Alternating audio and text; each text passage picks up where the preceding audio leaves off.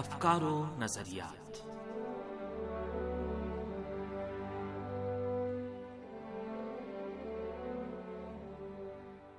عزیز سامعین، پروگرام افکار و نظریات کے ساتھ حاضر خدمت ہیں۔ عباس سید اور مریم زہرا کا سلام قبول کیجیے۔ سامعین، ہمیں امید ہے کہ ہمارا آج کا پروگرام بھی آپ کی معلومات میں اضافے کا باعث بنے گا۔ پروگرام کے آخر تک ہمارے ساتھ رہیے گا۔ عزیز سامعین پروگرام افکار و نظریات کے ساتھ حاضر خدمت ہیں عباس سید اور مریم زہرا کا سلام قبول فرمائیں۔ امید ہے ہمارا آج کا یہ پروگرام بھی آپ کی معلومات میں اضافے کا باعث بنے گا۔ پروگرام کے آخر تک ہمارے ساتھ رہیے۔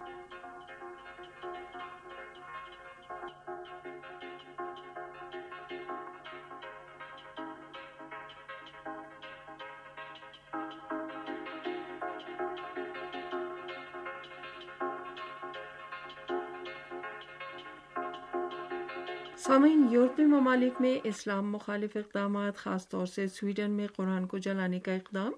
نیز فرانسیسی میگزین شارلی ایبڈو میں رسول اسلام صلی اللہ علیہ وآلہ وسلم کی شان میں گستاخانہ خاکوں کی ایک بار پھر اشاعت اس بات کا ثبوت ہے کہ اسلام مخالف گروہ مزید توانائی کے ساتھ اسلام سے مقابلے اور رسول اسلام صلی اللہ علیہ وآلہ وسلم کی شبی بگاڑنے کے در پہ ہیں۔ یہ اسلام مخالف گروہ جو دائیں بازو کے انتہا پسندوں کے اشاروں پر کام کر رہے ہیں۔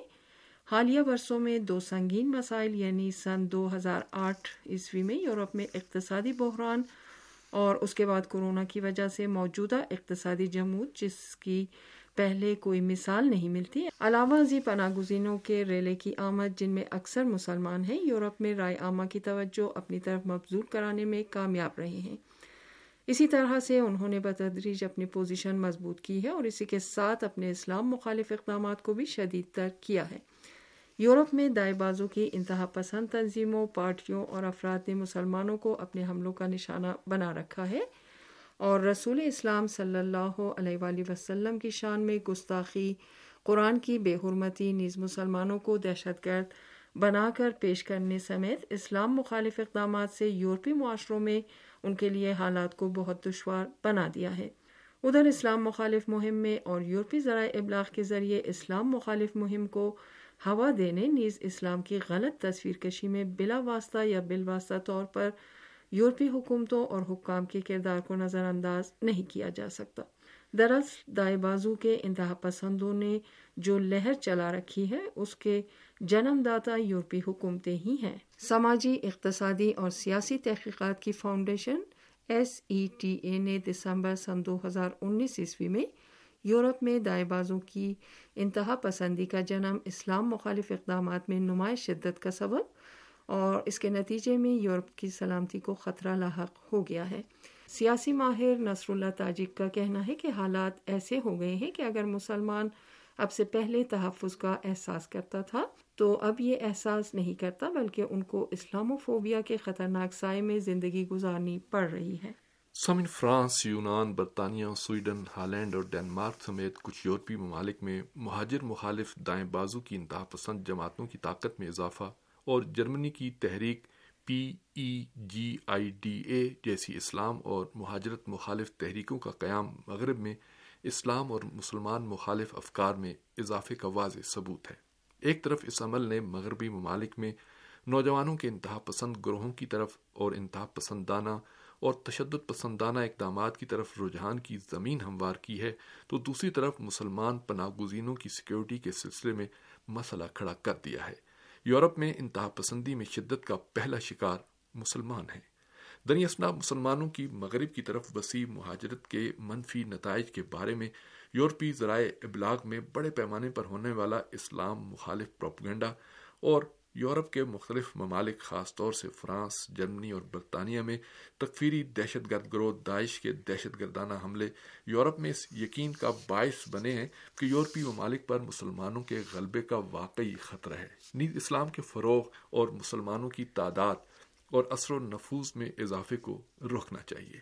اسلامی مطالعات کے ماہر شیخ ریحان رضا الازہری کے مطابق مغربی ذرائع ابلاغ اسلام فوبیا اور غلط باتیں پھیلا کر خود مغربی نوجوانوں میں انتہا پسندی پھیلنے کا سبب بن رہے ہیں۔ یہی وجہ ہے کہ یورپ میں اسلام مخالف اقدامات میں سن دو ہزار بیس میں نمایاں اضافہ ہوا ہے۔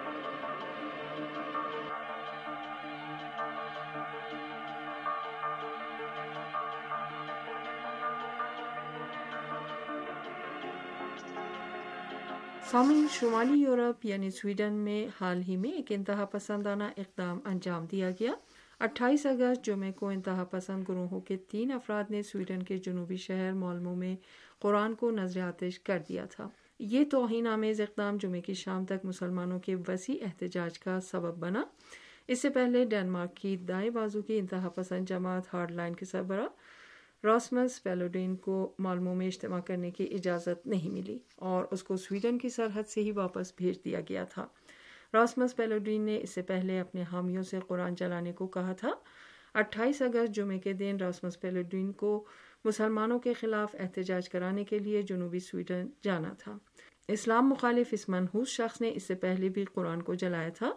اور قرآن سوزی کی تصویروں کو سوشل میڈیا میں اپنے ذاتی پیج پر اپلوڈ کیا تھا۔ بتایا جاتا ہے کہ سویڈن کی پولیس نے پیلوڈن کے سویڈن میں داخلے پر دو سال کے لیے پابندی لگا دی ہے۔ اس کے بعد ایک اور اسلام اور مہاجرت مخالف انتہا پسند گروہ اسٹریم کوزر نے بھی قرآن جلانے کی مضموم حرکت کی تھی۔ اس گروہ کے افراد نے گزشتہ دس ستمبر کو سویڈن کے دارالحکومت اسٹاک ہوم کے ایک مسلم علاقے میں قرآن کو نظر آتش کر دیا تھا۔ اسلام مخالف ایک اور اقدام کے تحت فرانسیسی ہفتہ وار میگزین شارلی ایپٹو نے سن دو ہزار پندرہ عیسوی کے بعد ایک بار پھر رسول اکرم صلی اللہ علیہ وآلہ وسلم کے توہین آمیز خاکے شائع کیے ہیں۔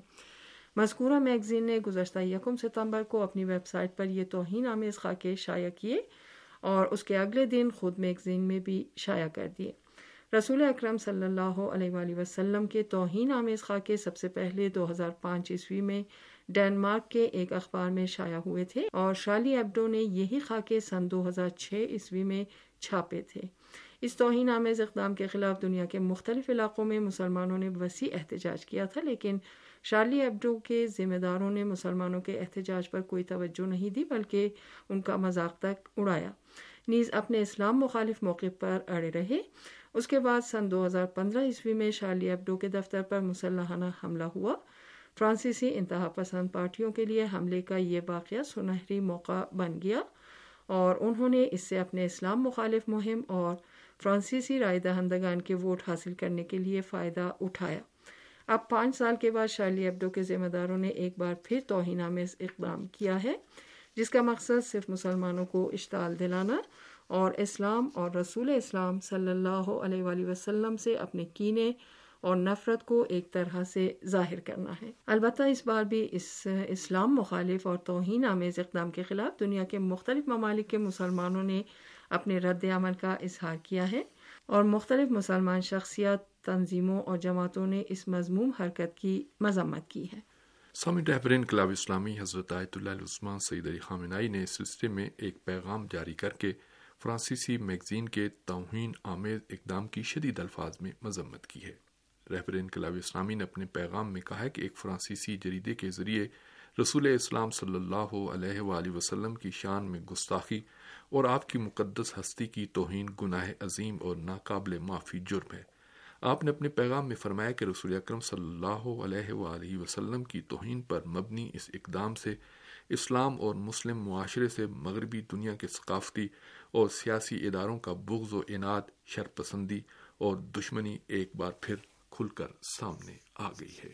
رہبر انقلاب اسلامی حضرت آیت اللہ العظمہ سید علی خامنائی نے اپنے پیغام میں مزید فرمایا، فرانس کے بعض سیاستدانوں کی جانب سے اس بڑے جرم کی مذمت نہ کرنا پوری طرح مسترد، غلط اور عوام کو دھوکہ دینا ہے۔ رہبر انقلاب اسلامی نے فرمایا کہ سہونی اور سامراجی حکومتوں کی اسلام دشمن پالیسیاں ہی اس طرح کی دشمنانہ حرکتوں اور اقدامات کا سبب ہیں جو ہر کچھ دن کے بعد سامنے آتی رہتی ہیں۔ رہبر انقلاب اسلامی حضرت آیت اللہ عظمہ سعید علی خامنائی اپنے پیغام میں مزید فرماتے ہیں کہ اس حساس دور میں یہ اقدام مغربی ایشیا کی حکومتوں اور قوموں کے ذہنوں کو ان مضموم منصوبوں کی جانب سے منحرف کرنے کی غرض سے انجام پایا ہے جو امریکہ اور سونی حکومت نے اس علاقے کے لیے تیار کیے ہیں۔ رہبر انقلاب اسلامی کا اشارہ فرانسیسی صد امانول میکرون کے اس بیان کی طرف ہے جو انہوں نے شارلی ایبڈو میگزین کے توہین آمیز اقدام کے خلاف عالم اسلام میں ہونے والے وسیع احتجاج کے بعد دیا تھا اور مذکورہ فرانسیسی میگزین کے توہین آمیز اقدام کو آزادی اظہار سے تعبیر کیا تھا۔ میکرون کے الفاظ تھے، اس طرح کی آزادی کا دفاع کرنے کے لیے میں یہاں ہوں۔